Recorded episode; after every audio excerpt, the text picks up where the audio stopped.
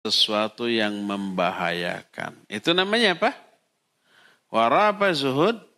Waro. Kalau zuhudnya meninggalkan apa-apa yang tidak ada manfaatnya. Ya, Jadi itu masuknya waro. Waro dalam urusan agama, waro juga dalam urusan dunia. Bagaimana caranya agar bisa zuhud? Ya laksanakan aja makna dari zuhud. Semua yang kita amalkan, yang kita lakukan hanya berkisar dua jenis amalan. Apakah itu wajib atau sunnah? Hanya berkisar itu. Yang mubah, yang nggak ada manfaatnya tinggalkan. Buang-buang waktu tinggalkan. Hal-hal yang lagu tinggalkan. Hal yang tak ada manfaatnya tinggalkan. Yang diamalkan hanya dua. Wajib sunnah, wajib sunnah, wajib sunnah. Itu zuhud. Sebab zuhud maknanya tarku ma fil akhirah. Meninggalkan apa yang tidak ada manfaatnya di akhirat. Terakhir ya. Assalamualaikum Ustaz. Waalaikumsalam warahmatullahi Bolehkah mengerjakan bisnis sampingan atau pekerjaan rumah di saat jam kantor? Soalnya di kantor saya relatif santai dan banyak waktu luang. Saya dinas di instansi pemerintahan. Hukum asal tidak boleh. Karena itu berarti menyalahgunakan fasilitas dan waktu. Waktu harusnya untuk bekerja demi kepentingan instansi tempat kita bekerja, lalu kita gunakan untuk bisnis maka hasil keuntungan itu untuk kantor kita, bukan untuk pribadi kita. Karena kita memakai waktu milik instansi tempat kita bekerja. Oleh kita digunakan untuk kepentingan pribadi. Maka tidak boleh. Seperti yang sudah kita terangkan, haram hukumnya mengerjakan sholat sunat di jam-jam kantor. Di jam-jam kerja. Karena di jam kerja kita punya kewajiban menunaikan perjanjian dengan perusahaan tempat kita bekerja atau instansi tempat kita bekerja. Wajib hukumnya. Nah, kewajiban ini ditinggalkan untuk mengejar yang sunnah maka tidak boleh. Meninggalkan yang wajib demi mengejar yang sunnah. Moro julang, teruskan. Moro julang, ngalepaskan pesing Artinya memburu sesuatu yang sunnah dengan meninggalkan sesuatu yang wajib maka tidak boleh. Kecuali kalau untuk sholat fardu umpah waktu zuhur. Ah, kata bos nggak boleh dulu sholat sekarang. Ah peduli amat. Sholat aja. Karena sholat fardu itu menunaikan hak Allah dan hak Allah harus lebih ditunaikan daripada hak sesama manusia. Walaupun ada larangan. Dilarang sholat duhur di awal waktu. Jebian we, tak, apa namanya peraturan. Weu. Sholat saja sudah. ya. Kalau ditanya, kamu kan sudah ada aturan. Itu kan aturan Bapak. Saya lebih mengutamakan aturan Allah. Bapak juga harus menyesuaikan aturan Bapak dengan aturan Allah gitu.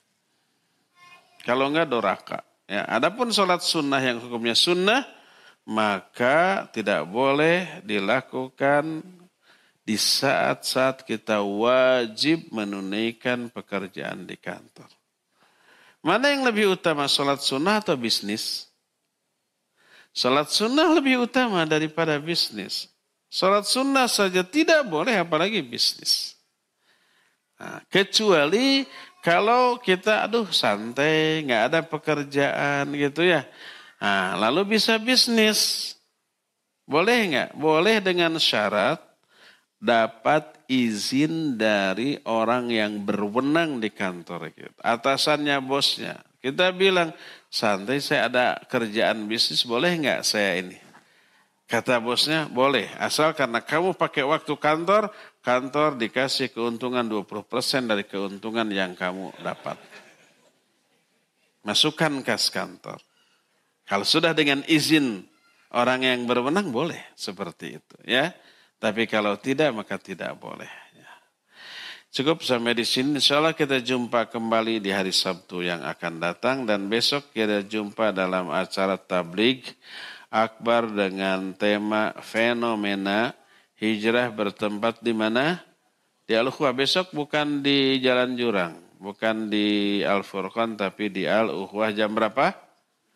Jam 9 teng. Jangan terlambat ya. Jangan terlambat. Siapa yang terlambat ditinggal. Subhanakallah bihamdik asyhadu an la ilaha illa anta astaghfiruka wa atubu ilaik walhamdulillah rabbil alamin. Wassalamualaikum warahmatullahi wabarakatuh. Zakat.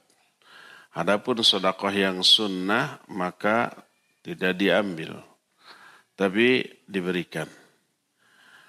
Jadi Nabi SAW mengutus seseorang untuk mengambil sodakoh dari Madi Makhzum Seorang di sini tidaklah disebut namanya.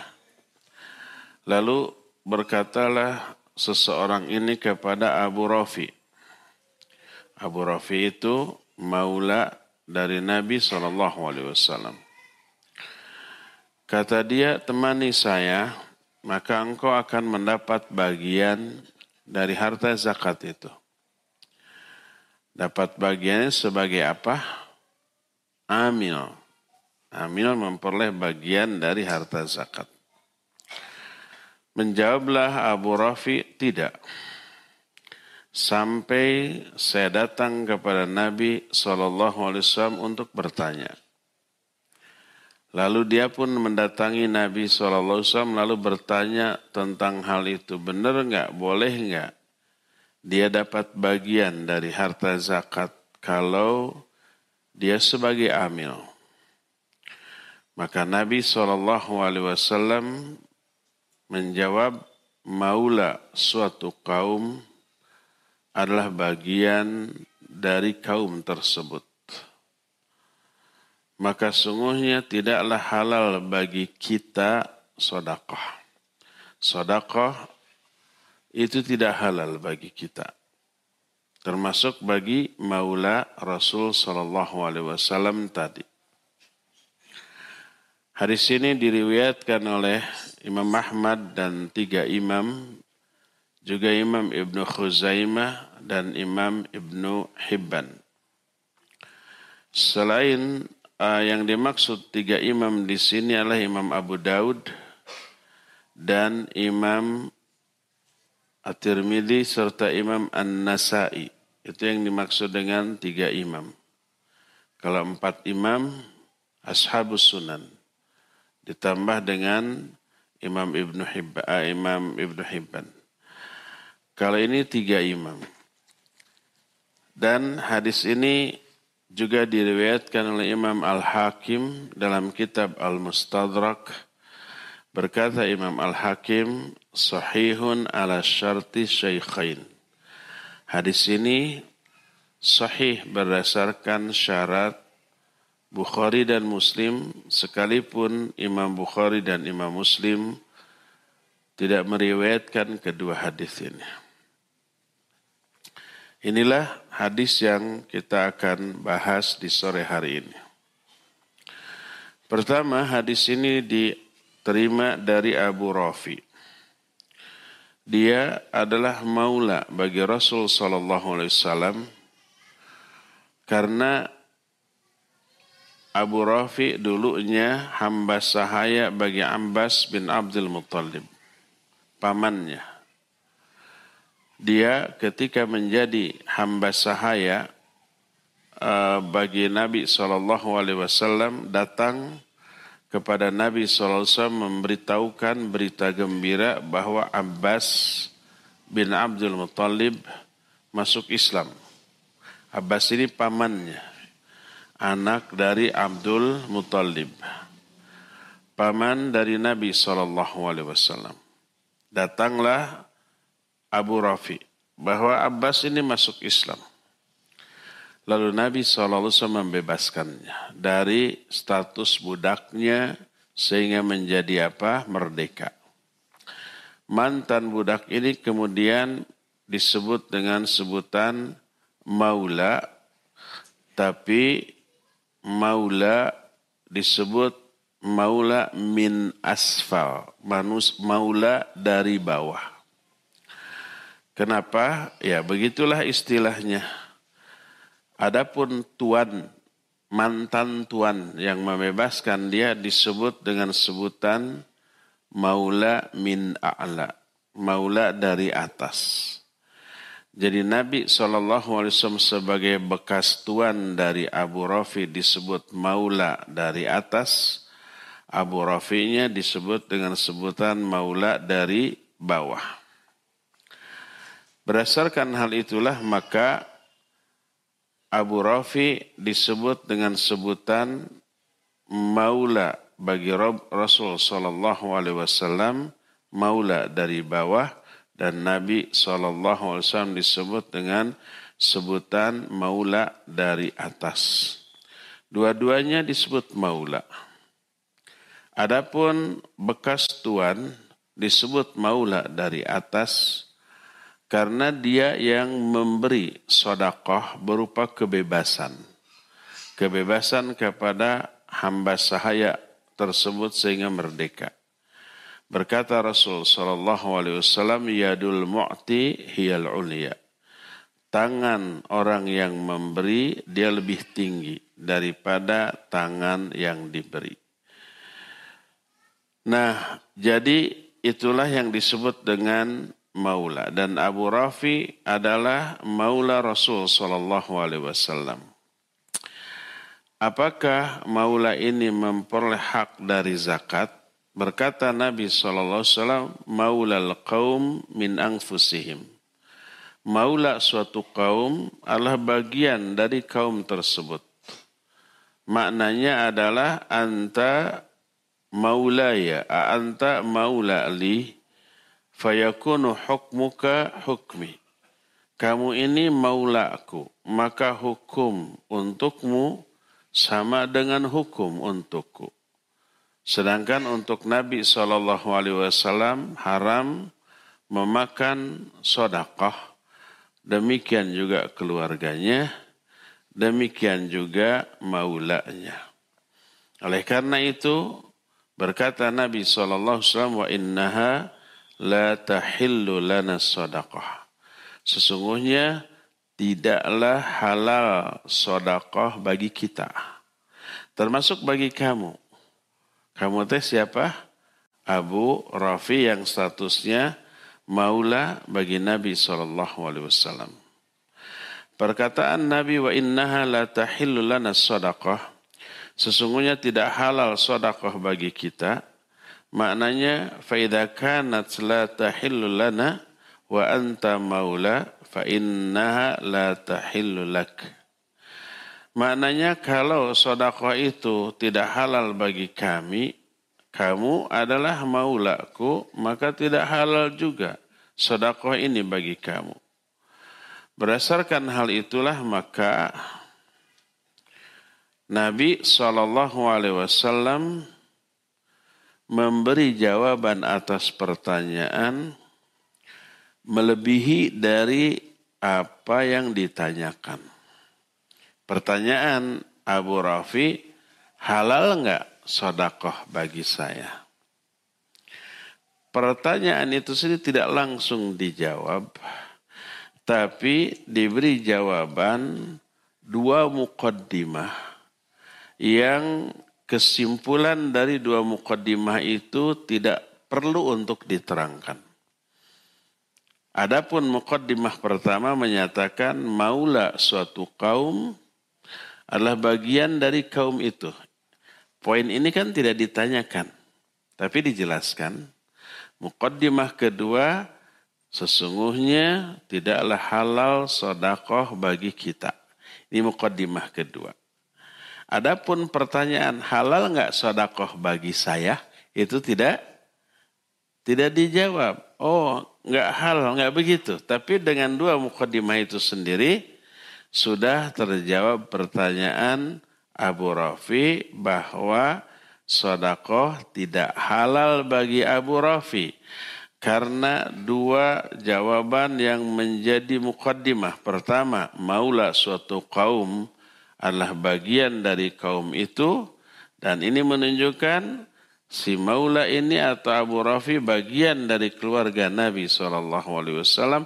Yang kedua, sodako itu tidak halal bagi keluarga Nabi SAW. Maka kesimpulannya, sodako juga tidak halal bagi Abu Rafi ini. Ya. Berdasarkan hal itulah maka jawaban atas pertanyaan si Abu Rafi ini tidak diperlukan lagi diungkapkan secara eksplisit, secara terang-terangan, secara jelas karena sudah bisa diambil kesimpulan dari dua mukaddimah dari jawaban tadi. Dari hadis ini ada beberapa faidah yang bisa kita ambil. Faidah yang pertama adalah jawazu isti'malir rajul ala sadaqah. Lianna Rasul alaihi salatu wassalam ba'atha hadha rajul. Walakin yushtaratu fi rajul alladhi yusta'malu ala sadaqah syartan. Al-quwwah wal amanah.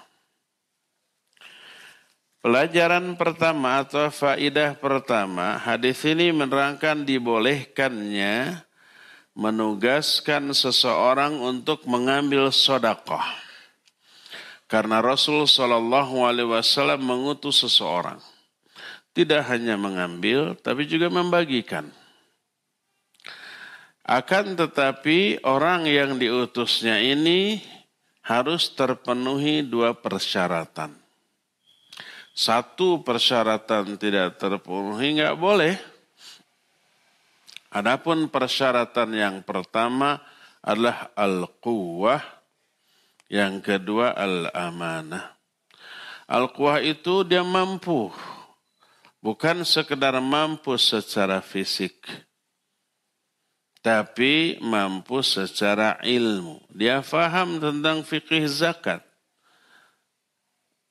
tentang apa saja yang harus dizakati, berapa nisabnya, kemudian mustahik zakatnya siapa, ke mana harus disalurkan.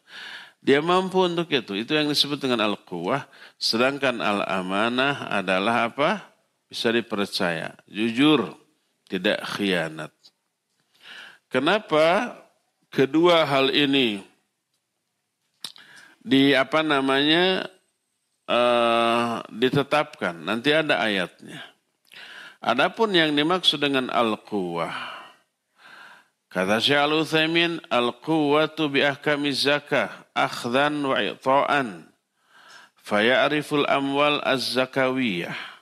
Wa ya'rifu miqdaral ansibah, ansubah. Wa ya'rifu miqdaral wajib.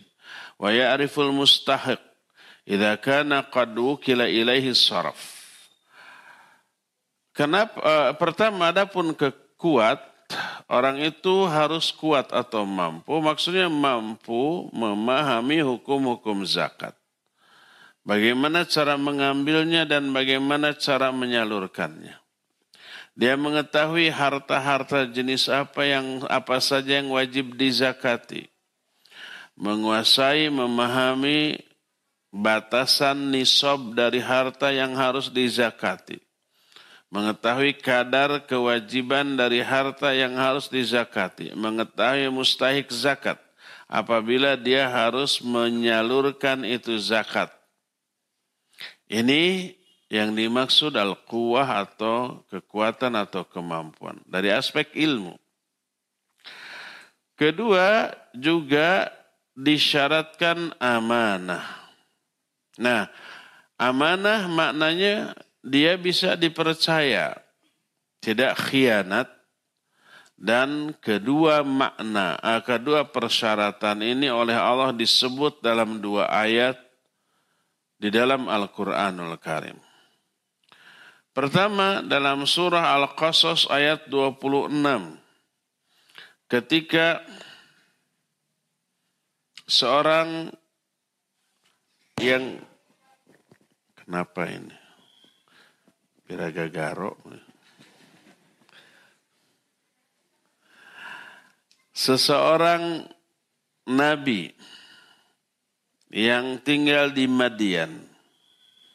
Kemudian Nabi Musa alaihissalatu wassalam waktu itu kabur dari Mesir. Karena habis memukul orang bangsa Fir'aun, bangsa Qutbi, sekali tanyok langsung apa? Mati. Kabur. Ke Madian. Di Madian ada seorang Nabi. Nabi Shu'aib. Nah, Nabi ini sudah sepuh, memiliki dua putri. Kemudian dua putri ini disuruh untuk mengambil air. Tapi di sumur, sumber air itu semuanya laki-laki. Pagegelak di sana. Pagegelak itu apa? Berdesak-desakan.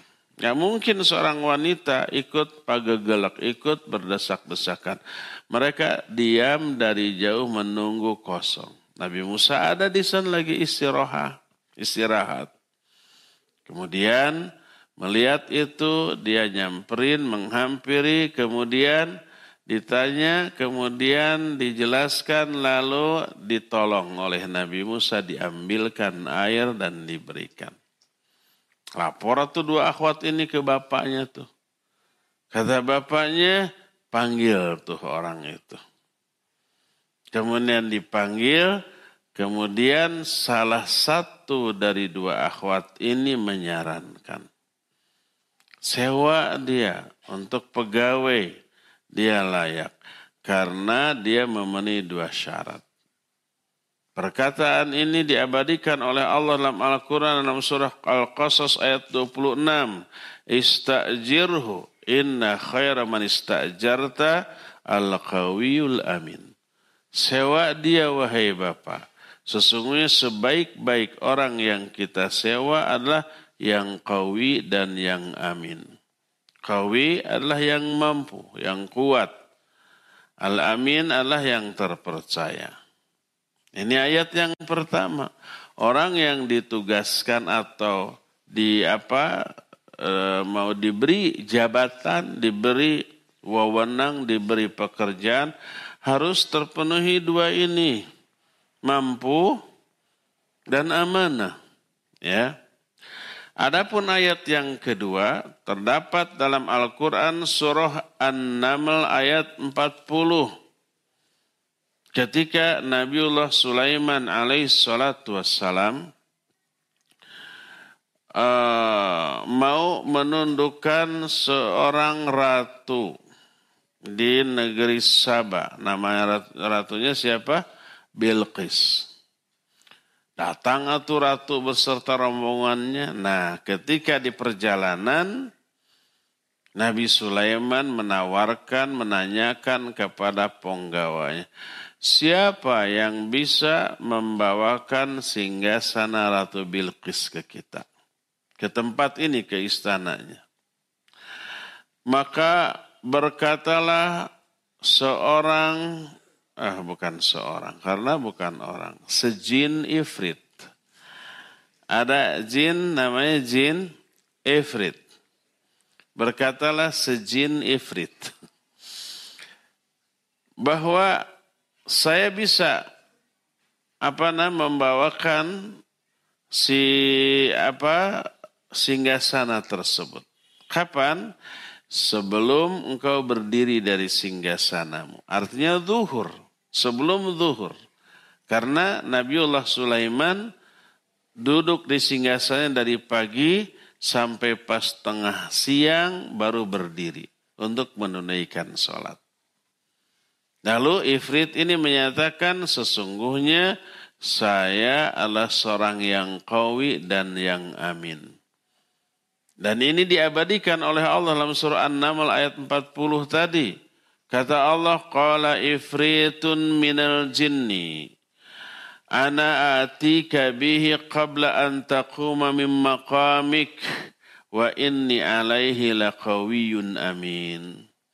Berkatalah Ifrit dari kalangan bangsa jin.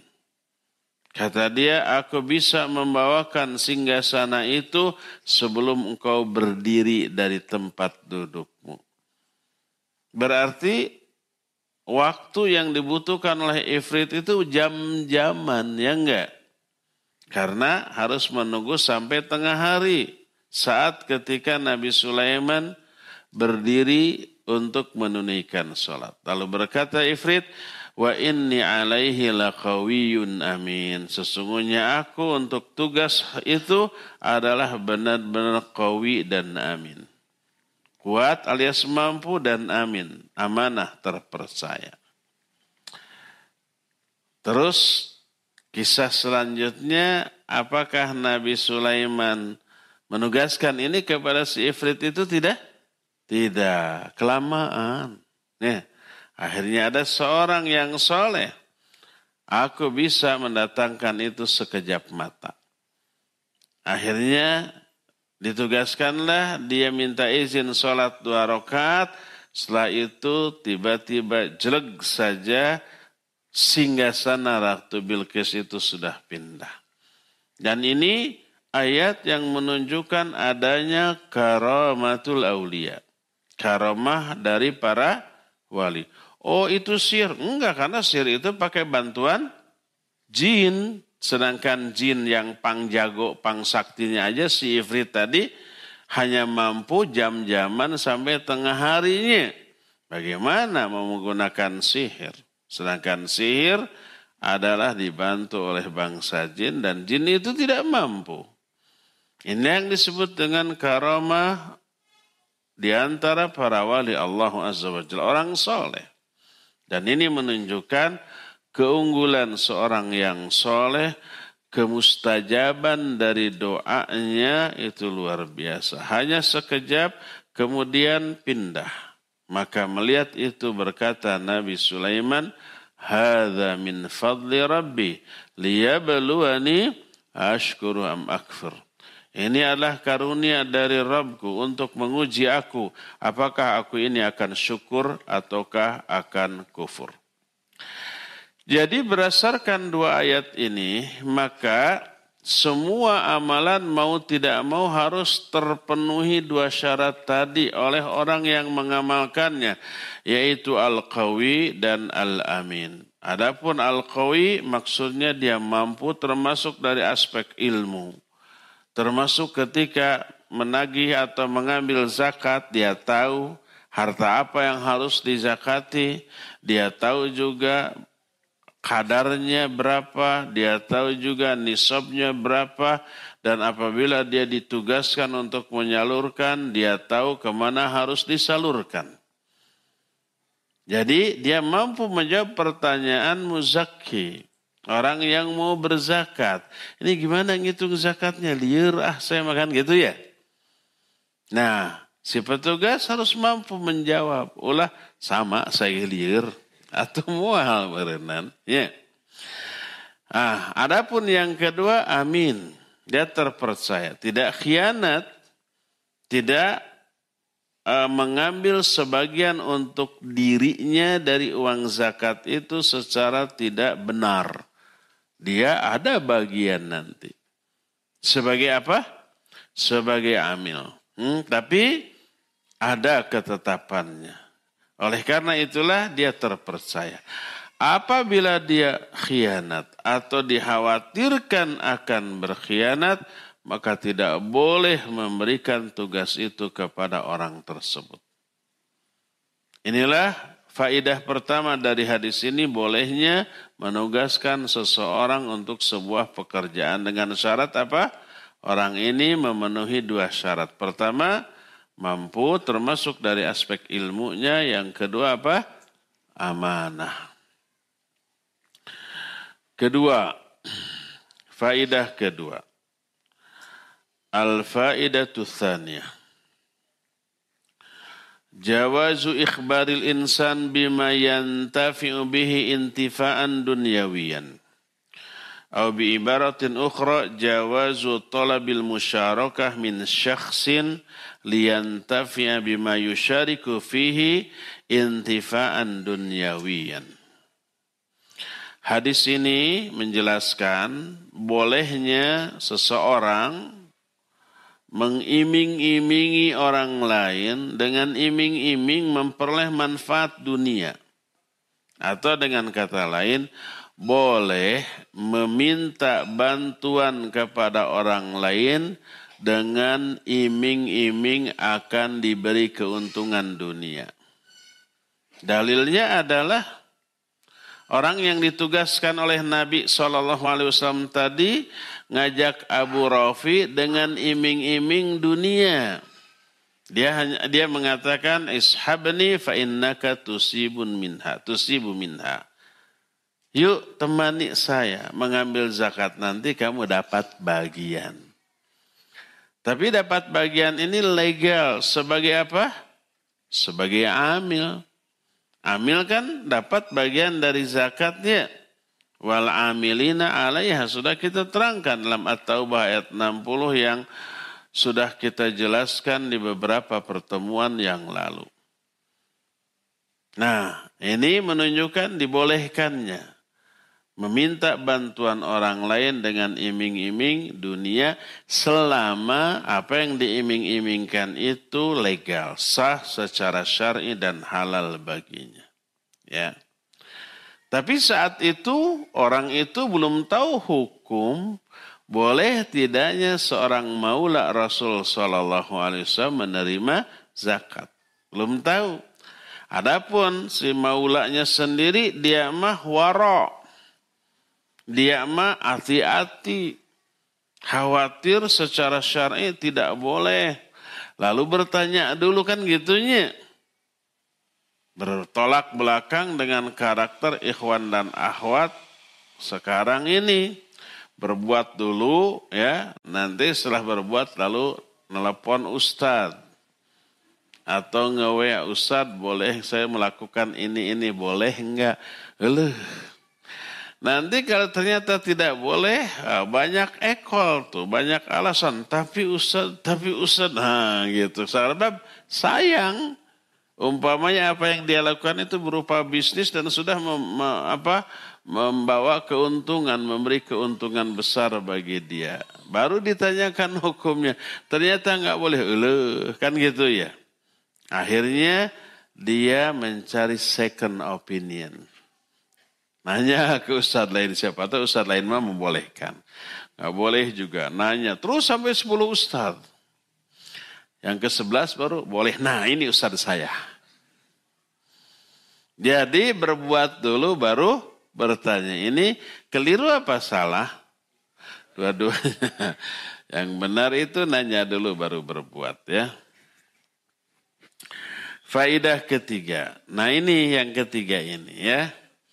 Saya terburu-buru sudah menyinggung di poin yang kedua tadi. Min fawaidil hadis wara'us sahabati radhiyallahu anhum. Fa inna Aba Rafi radhiyallahu an ma kauni hadzal rajul syajja'ahu ala dhihab ma'ahu imtana'a. Qal la hatta atiyan nabiyya sallallahu alaihi wasallam wa hadha yadullu ala kamalil wara' fi sahabati radhiyallahu anhum Hadis ini menerangkan sikap waroknya para sahabat. Karena dalam hadis ini diterangkan Abu Rafi, orang yang diberi iming-iming untuk pergi, untuk menunaikan suatu tugas lalu diiming-imingi dapat bagian, dia menolak. Sehingga dia bertanya dulu kepada Nabi SAW, memastikan boleh tidaknya perbuatan tersebut dia lakukan atau boleh tidaknya dia menerima bagian dari zakat itu. Dan ini menunjukkan kesempurnaan waroknya dia. Ada sesuatu sikap bagus lain yang agak mirip dengan warok yang disebut dengan sebutan zuhud. Ada warok, ada zuhud. Kedua-duanya berbeda.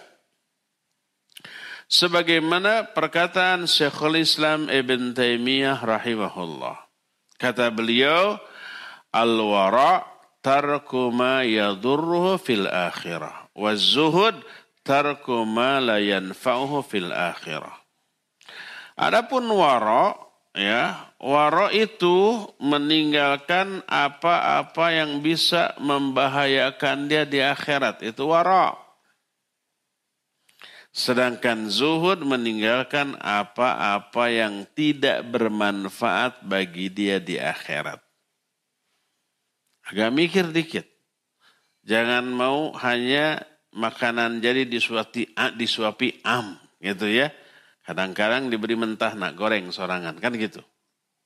Sekali lagi, perbedaan wara dan zuhud. Wara adalah meninggalkan apa pun perbuatan termasuk harta gitu yang bisa membahayakan dia di akhirat. Gak mau ah.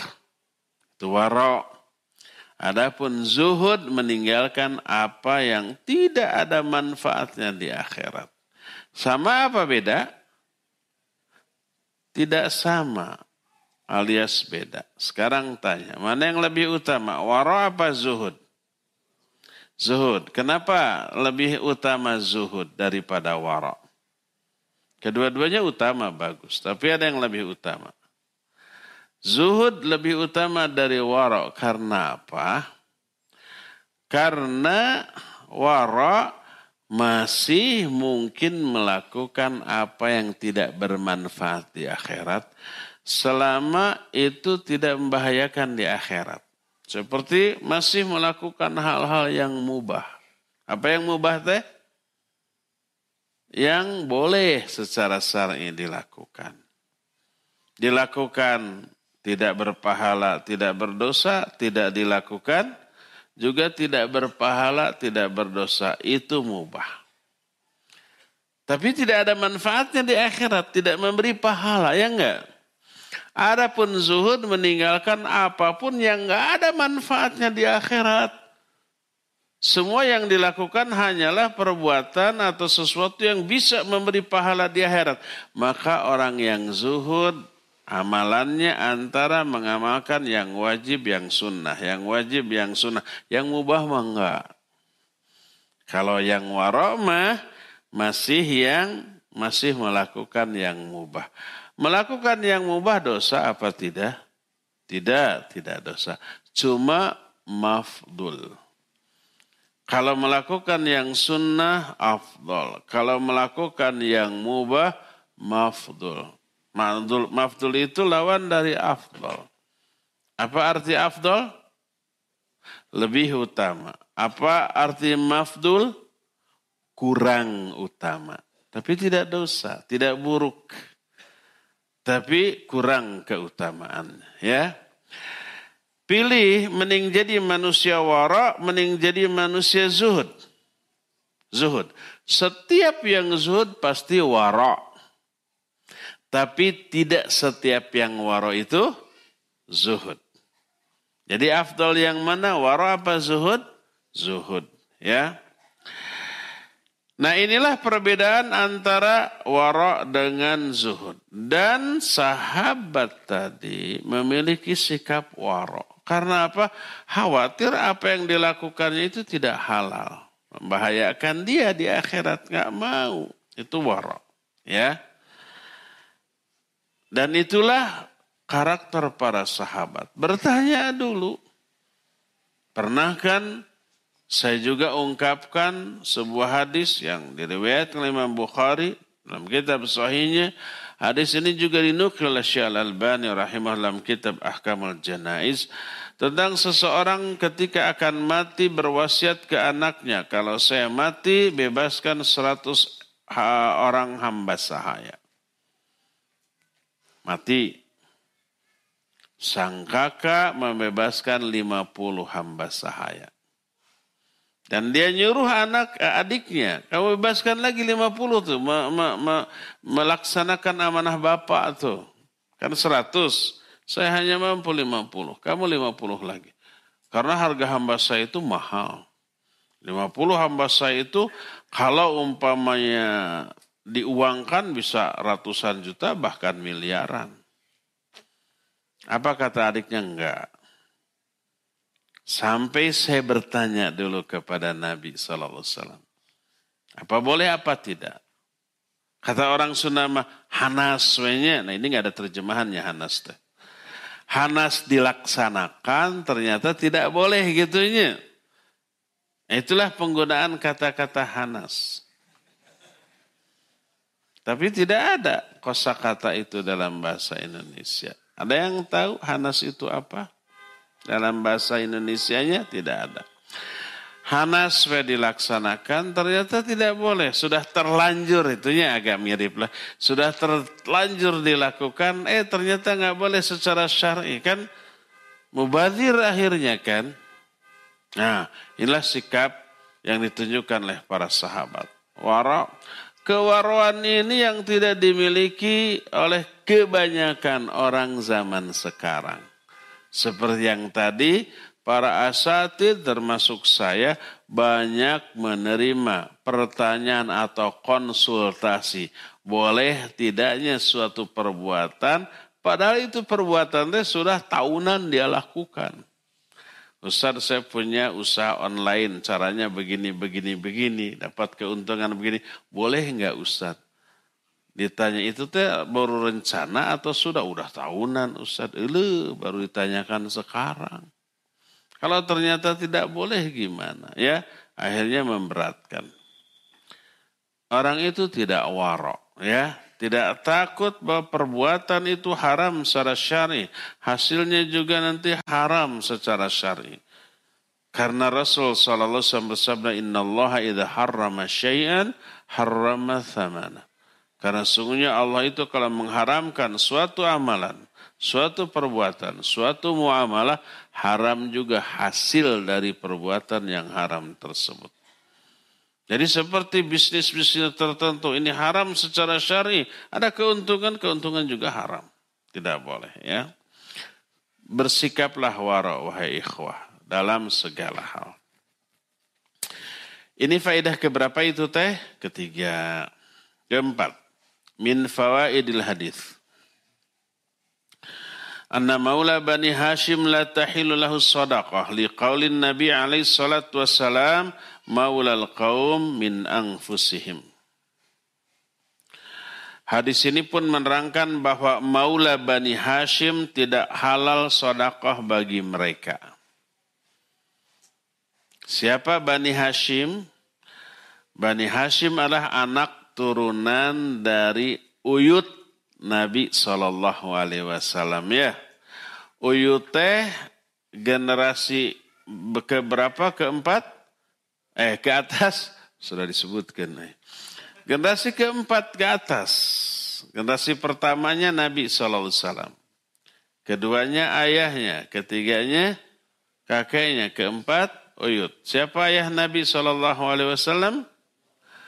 Abdullah. Ayahnya Abdullah, Abdul Muttalib. Ayahnya Abdul Muttalib, Hashim. Ayahnya Hashim, Abdul Manaf. Itu sudah kelima. Itu bukan lagi keluarga Nabi SAW. Abu Manaf ke atas. Mentok sampai di Hashim. Maka Bani Hashim, anak-anak turunan dari Hashim adalah keluarga Nabi Shallallahu Alaihi Wasallam. Nah, Hashim ini punya saudara, kakak dan adik. Kakak dan adik Hashim itu siapanya Abdul Manaf? Anak-anaknya. Masih ingat anak Abdul Manaf yang pertama Abdul Abdul Syams. Kedua Hashim. Ketiga siapa? Muttalib. Kedua Muttalib. Bukan Abdul Muttalib, beda ya. Muttalib. Yang keempatnya Naufal. Jadi empat anak Abdul anak Abdul Manaf. Nah, Bani Abdul Syams, Bani Mutalib dan Bani Naufal bukanlah keluarga Nabi Shallallahu Alaihi Wasallam. Keluarga Nabi Shallallahu Alaihi Wasallam hanyalah Bani Hashim. Hashim punya anak, nama salah satunya namanya Abdul Muttalib. Abdul Muttalib punya beberapa anak, salah satunya adalah Abdullah dan Abdullah punya anak Rasul Sallallahu Alaihi Wasallam. Itulah keluarga Nabi SAW Bani Hashim. Bani Hashim adalah keluarga Nabi yang tidak halal sodakah bagi mereka. Termasuk maula Bani Hashim juga tidak halal. Jadi kalau umpamanya Abdul Talib, Abdul Muttalib dan anak-anaknya memiliki maula, maula, maula mereka juga termasuk Bani Hashim. Maka tidak halal sedekah bagi mereka karena Rasul Shallallahu Alaihi bersabda dalam hadis yang kita bahas ini, maulal kaum min angfusihim. Maula suatu kaum adalah bagian dari diri kaum tersebut. Timbul pertanyaan, apakah ini menjadi dalil bahwa maula suatu kaum termasuk ahli waris?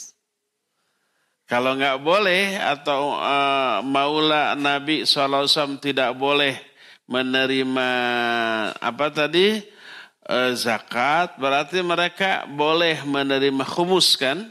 Apa khumus teh? Seperlima dari harta rampasan perang. Apakah ini berarti maula suatu kaum ini termasuk ahli waris dari kaum tersebut? Para ulama ikhtilaf. Amma jumhurul ulama yaqulun innal maula min asfal la yarith. Wa innamal warith al maula min a'la. Tuh. Jumhur ulama berkata, maula dari bawah tidak menerima warisan. Adapun maula dari atas, ya menerima warisan. Masih ingat apa yang dimaksud dengan maula dari bawah? Mantan budak. Dia tidak menerima warisan. Adapun maula dari atas apa? Mantan tuan dari budak itu. Umpah budak itu kayak raya terus mati. Mantan tuannya menerima warisan. Jangan dulu ditanya, berapa bagiannya Ustaz nanti? Belum. Siapa yang bertanya ke sana nggak akan dibacakan. Apalagi dijawab, ya. Dari mana bahwa maula dari atas itu termasuk orang yang menerima warisan berdasarkan sabda Nabi Shallallahu Alaihi Wasallam innamal wala'u liman a'taq. Hanyalah al-wala, al-wala itu kemaulaan tadi. Status sebagai maula itu bagi orang yang membebaskan. Maknanya maula dari atas. Mantan tuan. Bukan mantan budak. Wa amal mu'taq fa inna maula sayyidihi idza lam yujad lahu asibun yadhhabu ila baitil mal wa la yu'tal mu'taq. Adapun orang yang dibebaskan, mantan budak, kalau mantan tuannya itu tidak memiliki asobah, tidak memiliki ahli waris yang menerima asobah, apa tuh asobah? Orang yang dapat sisa gitu ya. Ada orang-orang tertentu dari ahli waris memperoleh bagian asobah. Asobah itu sisa setelah ahli warisnya dapat sekian, ahli waris itu dapat sekian, ada sisa, nah itu asobah. Asobah itu bisa dapat sedikit, bisa dapat banyak. Tergantung uh, susunan atau ahli waris yang ada. Nah, kalau umpamanya ahli waris sudah dapat bagian, lalu ada sisa, tapi tidak ada ahli waris yang menerima asobah, dikembalikan ke Baitul Mal. Milik negara jadinya. ya. Nah, Adapun hamba sahaya atau mantan hamba saya atau maula dari bawah tidak menerima warisan. Kalau umpamanya ada asobah, kembali ke negara. Adapun maula dari atas, ya dia dapat asobah. Apa maula dari atas teh? Mantan tuan. Jadi umpamanya seseorang punya budak, lalu budak itu dibebaskan. Jadi dia Budak ini maula dari bawah bagi tuannya ya. Tuannya maula dari atas. Terus dia itu pinter usaha. Benghar kaya raya. Banyak uang. Letuk maut. Maka hartanya menjadi harta warisan bagi ahli waris. Dikasih sekian-sekian sesuai dengan ketetapan uh, syar'i tentang warisan. Ada asabah, ada sisa. Nah sisanya ini bagi maula dari atas. Bagi mantan tuannya. Adapun kalau mantan tuan yang meninggal, maka mantan budaknya tidak memperoleh harta waris. Ada kalau ada asabah dikembalikan ke baitul mal. Ya, ini jumhur ulama. Apa jumhur teh? Mayoritas. Walakin ba'dul ulama qal tapi ada sebagian ulama yang berpendapat innal maula minal asfal yarith idza lam yujad asib siwahu. Sebagian ulama menyatakan maula dari bawah ya menerima warisan bila tidak ada orang yang menerima asobah selain dirinya. Dan ini pendapat yang dipilih oleh Syekhul Islam Ibn Taimiyah rahimahullah. Dan ada hadis tentang hal ini dari Nabi Shallallahu Alaihi Wasallam tentang seorang wanita yang menerima warisan dari mantan tuannya sementara dia dahulunya dibebaskan oleh tuannya. Kemudian dia memperoleh warisan dari mantan tuannya yang meninggal. Ya. Berdasarkan hal itu maka Syekhul Islam Ibn Taimiyah menyatakan maula dari bawah juga alias mantan hamba sahaya, mantan budak ya menerima warisan. Wallahu a'lam. Ini ikhtilaf. Tapi untuk saat ini mungkin tidak akan ada pembicaraan itu dalam kasus waris karena sekarang tidak ada maula, tidak ada perbudakan. Itulah faidah keberapa? Keempat. Kelima. Wa fihi jawazu itlaqil maula ala bani Adam wa an taqula hadha fulan maulaya wa ma asbah. Di dalam hadis ini pun diterangkan dibolehkannya menyebutkan maula kepada sesama manusia dengan menyatakan si fulan itu maula saya alias mantan budak saya boleh. Atau kalimat yang semakna dengan itu. Ya. Allah Azza wa Jalla berfirman dalam Al-Quran dalam surah At-Tahrim ayat 4. Wa in alaihi fa inna allaha huwa maulahu wa jibrilu wa salihul mu'minin. Kata Allah, wa in tadhahara kalau kalian berdua masih saja unjuk rasa, kalian berdua di sini teh siapa? Aisyah dan Hafsah. Siapa dua orang ini? Istri-istri Nabi alaihi salatu wassalam. Demo unjuk rasa kepada Nabi sallallahu alaihi wasallam. Ya. Ditegur oleh Allah azza wa jalla. Lalu Allah menyatakan wa in tadhaharu alaihi fa innallaha huwa maulah wa Jibril wa salihul mu'minin. Kalau kalian berdua masih unjuk rasa kepada Nabi alaihi salatu wasallam, maka sungguhnya Allah lah maula bagi Nabi juga Jibril juga orang-orang mukmin. Menunjukkan kata-kata maula boleh ditujukan kepada Allah, kepada malaikat dan kepada sesama manusia orang-orang mukmin yang menjadi maula bagi Nabi SAW itu Allah, Jibril dan semua orang-orang mukmin.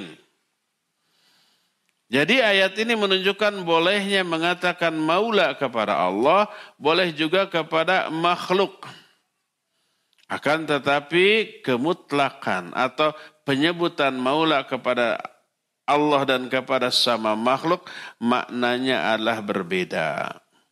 Adapun kepada Allah maulanya karena Allah memiliki al-wilayatul mutlaqah. Kekuasaan yang mutlak. Seluruhnya milik Allah dengan tanpa ada batasan.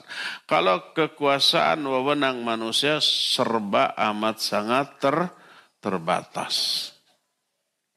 Tapi dibolehkan mengatakan dia maula saya, dia ini maula si fulan dan seterusnya dibolehkan. Al-Quran menyebutkan orang mukmin termasuk maula bagi Nabi Shallallahu Alaihi Wasallam. Itu keberapa? Kelima. Keenam. Wa min uh, wa min fawaidil hadithi aidan husnu ta'limir Rasul alaihi salatu wassalam wa iqna'uhu li'annahu qala lirajul maulal qaumi min anfusihim wa bayyana lahu annahu la tahilu lahumus sadaqah. Hadis ini menjelaskan sangat bagusnya cara Nabi SAW dalam mengajar dan bagusnya beliau memberi jawaban yang sangat memuaskan. Lengkap. Kadang aspek yang tidak ditanyakan dijelaskan berbarengan dengan jawaban atas pertanyaan. Sehingga puas. Nah, ini diambil dari perkataan Nabi kepada orang itu maulal kaum min anfusim. Maula suatu kaum itu termasuk bagian dari kaum tersebut. Pada itu tidak ditanyakan, tapi perlu dijelaskan. Dan kasus seperti banyak. Seperti contoh, ada seorang sahabat yang suka melaut.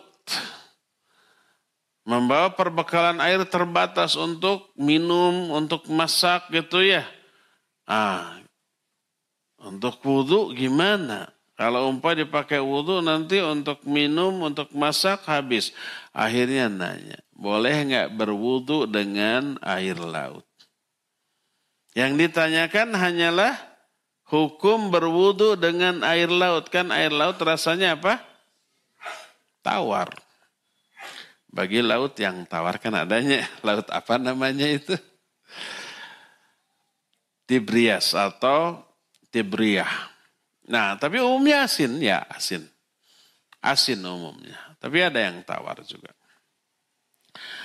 Maka Nabi Shallallahu Alaihi Wasallam ya memberi jawaban lebih dari apa yang ditanyakan. Bahwa air laut itu tahurun ma'uhu wa hilu maitatuhu. Air laut itu suci airnya dan halal juga bangkainya. Padahal hukum bangkai binatang laut tidak ditanyakan, ya enggak? Tapi oleh Nabi SAW dijelaskan karena dipandang perlu. Mungkin tidak kefikiran oleh si pelaut tadi gitu ya. Aduh makanan habis kan ayah oh, mau nangkep ikan susah, dah hirup tapi ada yang ngambang tuh ikan mati ya. Mungkin sisa eh, mangsa ikan hiu gitu ya. Ikan hiu umpah memangsa ikan lain warag e, baru setengahnya. Terab. Setengahnya lagi dibiarkan ngambang. Halal apa tidak? Halal. Jadi air laut itu airnya suci, boleh dipakai berwudu, pakai mandi junub dibolehkan dan halal bangkainya. Maksud bangkai di sana itu bangkai binatang yang hanya hidup di laut. Adapun binatang darat yang nyemplung ke laut lalu mati jadi bangkai, kambing umpama, nyebur ke laut. Kerebak-kerebak mati. Kambing kan nggak bisa berenang ya? Bisa nggak ya? Bisa? Nggak, yakin? nggak tahu, saya juga nggak tahu. Belum ada kasus. Tapi kalau beruang, singa, macan, itu bisa berenang. Ya, uh, itik ayam bisa ya. Kucing enggak kayaknya. Anjing bisa ya? Anjing bisa. Padahal struktur kaki anjing dengan kambing nggak begitu jauh bedanya. Tapi kenapa? Ah, jangankan binatang atau manusia aja strukturnya sama. Ada yang bisa berenang, ada yang enggak kan? Tergantung ya. Tergantung. Kalau Mbak ada kambing yang nyebur ke laut, kerebak-kerebak mati jadi bangkai. Halal apa haram? Haram. Tapi kan halal bangkai eh, laut. Iya maksudnya binatang yang hanya hidup di laut.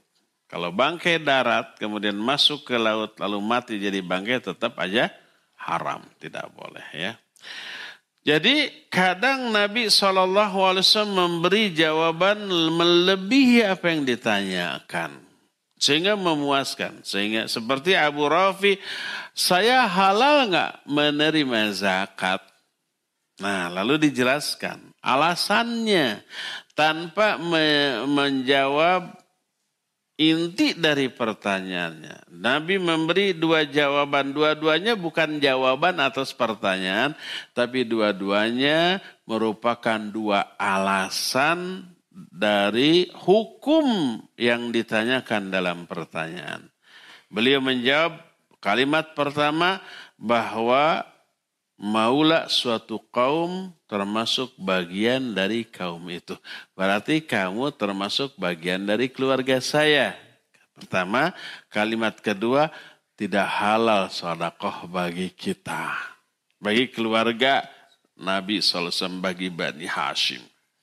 Sudah, dari sana disimpulkan bahwa Abu Rafi dapat nggak? Nggak boleh, ya. Seperti itu. Dan itu metode yang bagus di dalam mengajar. Faidah berikutnya keberapa ini teh? Keenam. Ketujuh. Wa minha aidon annahu yajuzul iqtisar alal muqaddimat illam tadhkurin natijah idha fahimta minas idha fuhimat minas siyaq. Liana dhikran natijah wa qad fuhimat minas siyaq la yufidu ila tatwil. Hadis ini menerangkan boleh memberi penjelasan sebatas mukaddimah tanpa menyebut kesimpulan akhir bila kesimpulan akhir bisa difahami dari konteks kalimat mukaddimah tadi. Karena menyebut kesimpulan akhir tidak ada manfaatnya kecuali memperpanjang kalimat. Seperti tadi, Nabi SAW ditanya, saya boleh nggak makan sodakoh, menerima sodakoh? Nah dikasih dua mukaddimah. Maulah suatu kaum bagian dari kaum itu dan tidak halal bagi kita sodakoh. Kesimpulan akhirnya tidak dijawab ya enggak? Tapi sudah bisa disimpulkan kamu nggak boleh menerima sodako. Tapi perkataan tidak halal sodakoh bagi kamu oleh Nabi tidak dikatakan. Karena tidak ada manfaatnya kecuali hanya memperpanjang kalimat. Ya enggak? Ini menunjukkan boleh menjawab dengan jawaban yang ringkas. Selama jawaban yang ringkas itu terfahami tanpa memperpanjang jawaban tersebut. Seperti umpamanya contohnya apabila seseorang bertanya tentang sesuatu yang jawabannya cukup dengan iya atau tidak maka cukup. Tanpa harus memperpanjang kalimat. Apakah kamu kemarin datang, eh, kamu datang kemarin ke kajian? Jawab ya. Itu menjawab pertanyaan apa tidak? Ya, menjawab pertanyaan. Tanpa harus, iya kemarin saya datang ke kajian, bahkan setengah jam sebelum kajian dimulai. Bahkan saya melihat kedatangan Ustadz sebelum kajian. Panjang ya. Gak perlu. Cukup. Ke mana datang? Ya. Maka sudah terpenuhi kebutuhan si penanya terhadap apa yang dia ingin ketahui. Iya datang. Kemarin kajian datang? Tidak. Sudah cukup. ya. Oleh karena itulah maka jawaban yang pendek selama bisa difahami oleh si penanya maka itu dibolehkan dan itu adalah cukup. Itu keberapa? Ketujuh. Kedelapan. Wa min fawaidil hadis wujubut tasrih bil haqq walau 'ala al nafs. Liqauli innaha la tahillu lana sadaqah. Wa hakadha yajibu an yadhkur al insan ma lahu wa ma alayhi qa'iman lillahi ta'ala bidzalika bil qist. Ya ayyuhalladzina amanu kunu qawwamina bil qist. Syuhada'a lillah walau 'ala anfusihim. Walau 'ala anfusikum Hadis ini menerangkan wajibnya menjelaskan kebenaran sekalipun merugikan diri sendiri. Berdasarkan sabda Nabi SAW, Innaha la tahillu lana sadaqah. Nabi menyatakan tidak halal sodakoh bagi kita. Kita tidak tidak boleh menerima sodakoh dan makan sodakoh itu nggak halal. Ini kebenaran, jelaskan. Walaupun itu merugikan diri kita, ya. Maka demikianlah wajib bagi seseorang menjelaskan apa yang boleh untuknya dan apa yang haram untuknya. Sebagai bentuk persaksian di hadapan Allah secara adil. Allah berfirman dalam surah An-Nisa 135, Ya ayyuhalladzina amanu kunu qawwamina bil qist syuhada'a lillah walau ala anfusikum. Hei orang-orang yang beriman, jadilah kamu orang yang menegakkan keadilan sebagai persaksian karena Allah sekalipun atas uh, sekalipun persaksian itu merugikan diri kamu sendiri. Apalagi merugikan bukan diri kita tapi kawan kita. Seperti umpamanya kawan kita melakukan kesalahan yang mungkin bisa dituntut secara pidana atau perdata atau dua-duanya. Kita tahu itu jelas. Nggak boleh untuk melindungi dia kita menyembunyikan kebenaran. Oh enggak Pak, dia nggak salah. Dia tidak melakukan itu, itu, itu. Untuk menyelamatkan dia. Sampai berdusta memberi kesaksian yang palsu. Tidak boleh. Maka Nabi SAW pun pernah berkata, demi Allah, seandainya Fatimah mencuri, niscaya aku sendiri yang akan memotong tangannya. Walaupun merugikan dirinya. Karena siapa yang tega seorang ayah memotong tangan putrinya sendiri, ya enggak? Ya akan ada yang tega tuh. Apalagi ini Nabi SAW kepada putri tersayang. Fatimah radhiyallahu anha. Tapi kalau itu terjadi, beliau tidak segan-segan untuk menegakkan hukum Allah Azza wa sekalipun merugikan dirinya sendiri. Nah, sekarang wa ba'dun nas tajiduhu ma'atama wa ma'al jas'i'a yuhawilu ayyakhudha ma la yastahiqu bituruqil matluwiyah. Walakin al-aqil ala, ala khilafi dhalik. Al-aqil ala khilafi dhalik. Tapi sebagian orang sekarang kita temukan karena kerakusannya. Karena keserakahannya terhadap dunia orang mencoba mengambil apa yang bukan haknya dengan berbagai macam alasan. Dengan mengarang-arang membuat-buat dalih agar dirinya berhak memperoleh apa yang sebenarnya bukan menjadi haknya. Dimanipulasilah data, dimanipulasilah umpamanya fakta tentang kasus yang sedang dia hadapi pokoknya agar kebagian. Padahal tidak berhak di atas eh, memperoleh bagian dari hal tersebut. Adakah yang seperti itu? Ada. Orang yang berakal tidak akan demikian. Karena apa? Dia ini tahu bahwa itu akan menjadi beban di akhirat. Nah, sekarang timbul pertanyaan. Apakah hari ini ada nggak keluarga Rasul Shallallahu Alaihi Wasallam? Kan ada, saya mah keturunan Nabi Shallallahu Alaihi Wasallam. Tapi kalau karena sodakoh mau pak balap-balap Padahal haram kan bagi mereka kan? Ya boleh. Tapi Masya Allah. Nah, kalau umpamanya ada yang begitu wajib dia menyebutkan sanad dari awal sampai akhir sampai nyambung ke Rasul Shallallahu Alaihi Wasallam untuk memastikan bahwa dia itu turunan dari Nabi Shallallahu Alaihi Wasallam. Berkata Syekh Al-Utsaimin, "Ana qara'tu fi Fathil Bari Wa kataba ukhra annahu la yujad ahadun yu'lamu min al-baiti illa mulukul Yaman faqat. Wal baqi kulluhu fihi syak. Saya membaca kitab Fathul Bari, syarah sahih Bukhari. Fathul Bari ini ada dua. Syarah Sahih Bukhari Sunan Imam Ibnu Hajar al Asqalani rahimahullah.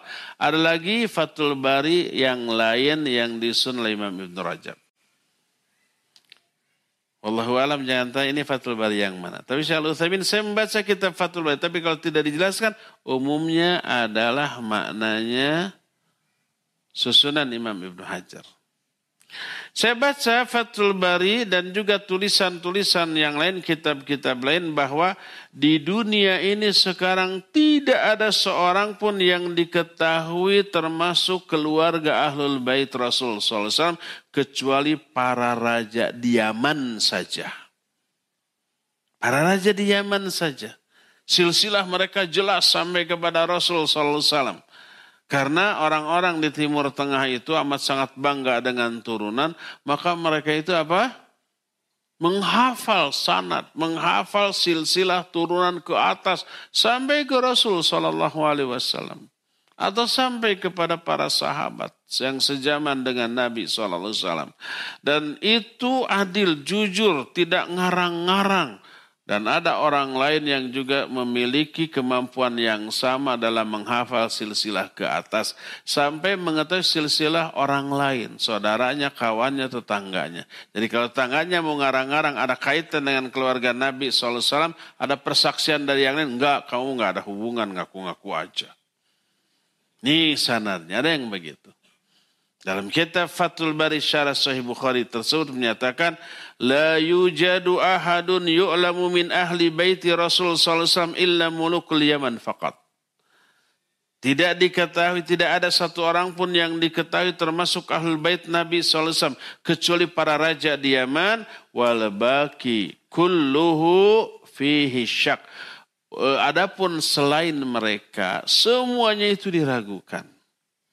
Semuanya diragukan. Ya. Sebenarnya kalau umpamanya seorang meyakini termasuk keluarga Nabi Shallallahu Alaihi Wasallam, dia memikul beban yang berat. Apa yang beratnya? Dia harus menjadi ustaz, uswah. Dia harus menjadi teladan. Dia harus menjadi contoh bagi yang lain. Masa keluarga Nabi tapi nyebelin mengaku keluarga Nabi tapi naudzubillah kelakuannya ya. Harusnya dia itu meyakini bagian dari keluarga Nabi alaihi salatu wassalam Wah, saya tidak boleh sembarang ngomong, sembarang bersikap, sembarang beramal. Nanti mencoreng kemuliaan dari keluarga Nabi Shallallahu Alaihi Wasallam. Yang sodakoh zakat-zakat maaf haram bagi saya nggak bisa nggak boleh. Ya harusnya begitu. Bukan menjadi koordinator. Mana zakat mana? Ini saya keluarga Nabi loh. Kata ayat khud min amwalihim sodakotan. Khud disanakan kepada Nabi. Dan saya keluarganya. Ambil dari harta mereka sebagai zakat. Mana? Padahal Nabi SAW disuruh mengambil dari zakat-zakat mereka untuk di salurkan secara benar pribadi beliau dan keluarganya haram. Tidak boleh mengambil dari zakat. Nah, seperti itu. Ada nggak sekarang orang yang mengaku turunan Nabi SAW tapi tak segan-segan mengambil bagian zakat untuk dirinya? Banyak. Ya, walhasil Kata Imam Ibnu Hajar, tidak ada seorang pun di dunia ini yang diketahui termasuk keluarga Nabi SAW, termasuk Ahlul Bait, kecuali para raja di Yaman. Wal baki fi eh, wal baki kullihi fi syak. Adapun sisanya selain keluarga raja-raja di Yaman itu diragukan termasuk keluarga Nabi Shallallahu Alaihi Wasallam. Ya, inilah penjelasan hadis di sore hari ini cukup sampai di sini. Kita masih punya sisa waktu untuk bertanya jawab. Wa sallallahu ala Muhammadin wa ala alihi wa.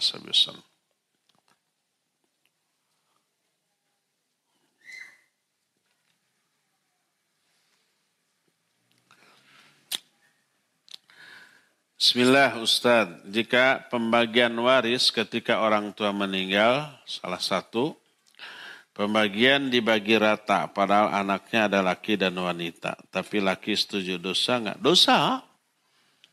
Menyetujui tidak memperlakukan hukum Allah dalam pembagian waris. Ya, Bagikan sesuai dulu dengan ketetapan syariat, sesuai dengan bagiannya masing-masing. Kalau toh sudah dapat bagian nanti umpamanya kan ada wanita dapat setengah dari laki-laki kasihan, boleh nih saya kasih bagian untuk saya sebagian untuk kamu. Boleh, asal bagi dulu. Jangan ah si Ujang anak abah, si Neng oke anak abah ratakan. Ya nggak bisa begitu ya. Itu ketetapan manusia atas perasaan, atas dasar akal perasaan yang itu tidak boleh sampai merubah ketetapan syariat. Ya. Bagi dulu sesuai dengan syariat, setelah dibagi, diberikan ke masing-masing. Nanti yang saudara laki-laki dapat bagian lebih dari perempuan, ah saya kasih ini untuk kamu, boleh. Nggak masalah. Tapi bagi dulu.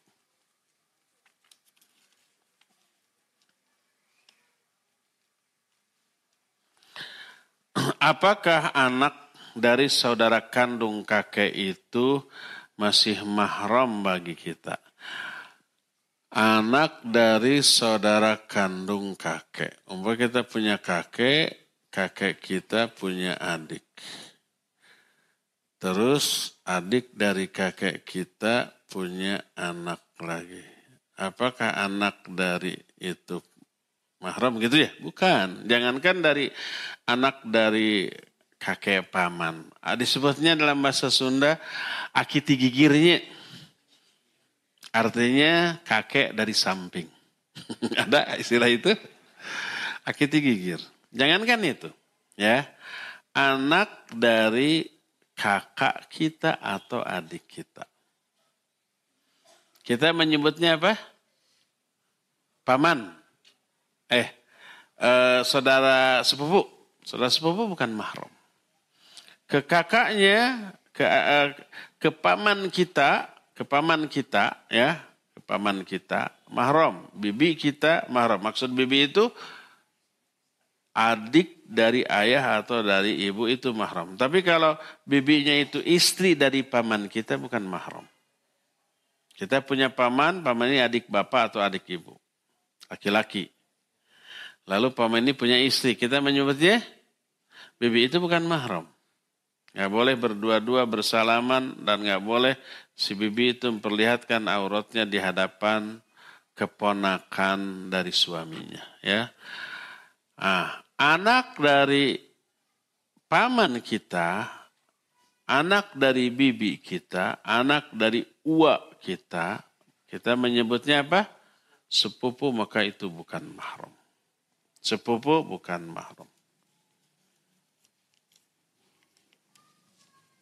Boleh nikah? Boleh. Ya, boleh. Makanya jangan terlalu akrab dengan sepupu. Ya. Ustaz. Ya.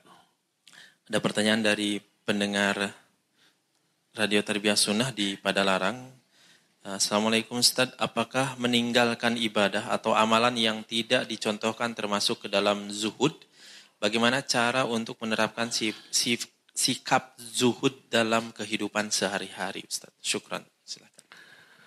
Meninggalkan amalan yang tidak disyariatkan apakah itu zuhud? Iya, barakallahu fik. Itu termasuk warok. Karena mengamalkan apa yang tidak disyariatkan lalu diklaim sebagai pelaksanaan agama itu membahayakan apa tidak? Membahayakan. Dosa apa tidak? Dosa. Kata siapa? Nabi SAW menyatakan. Terancam neraka.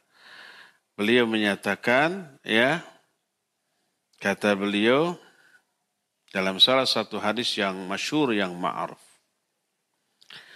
Kata beliau, Iyakum wa muhdathatil umur. Fa inna kulla muhdathatin bidah wa kulla bidatin dolalah.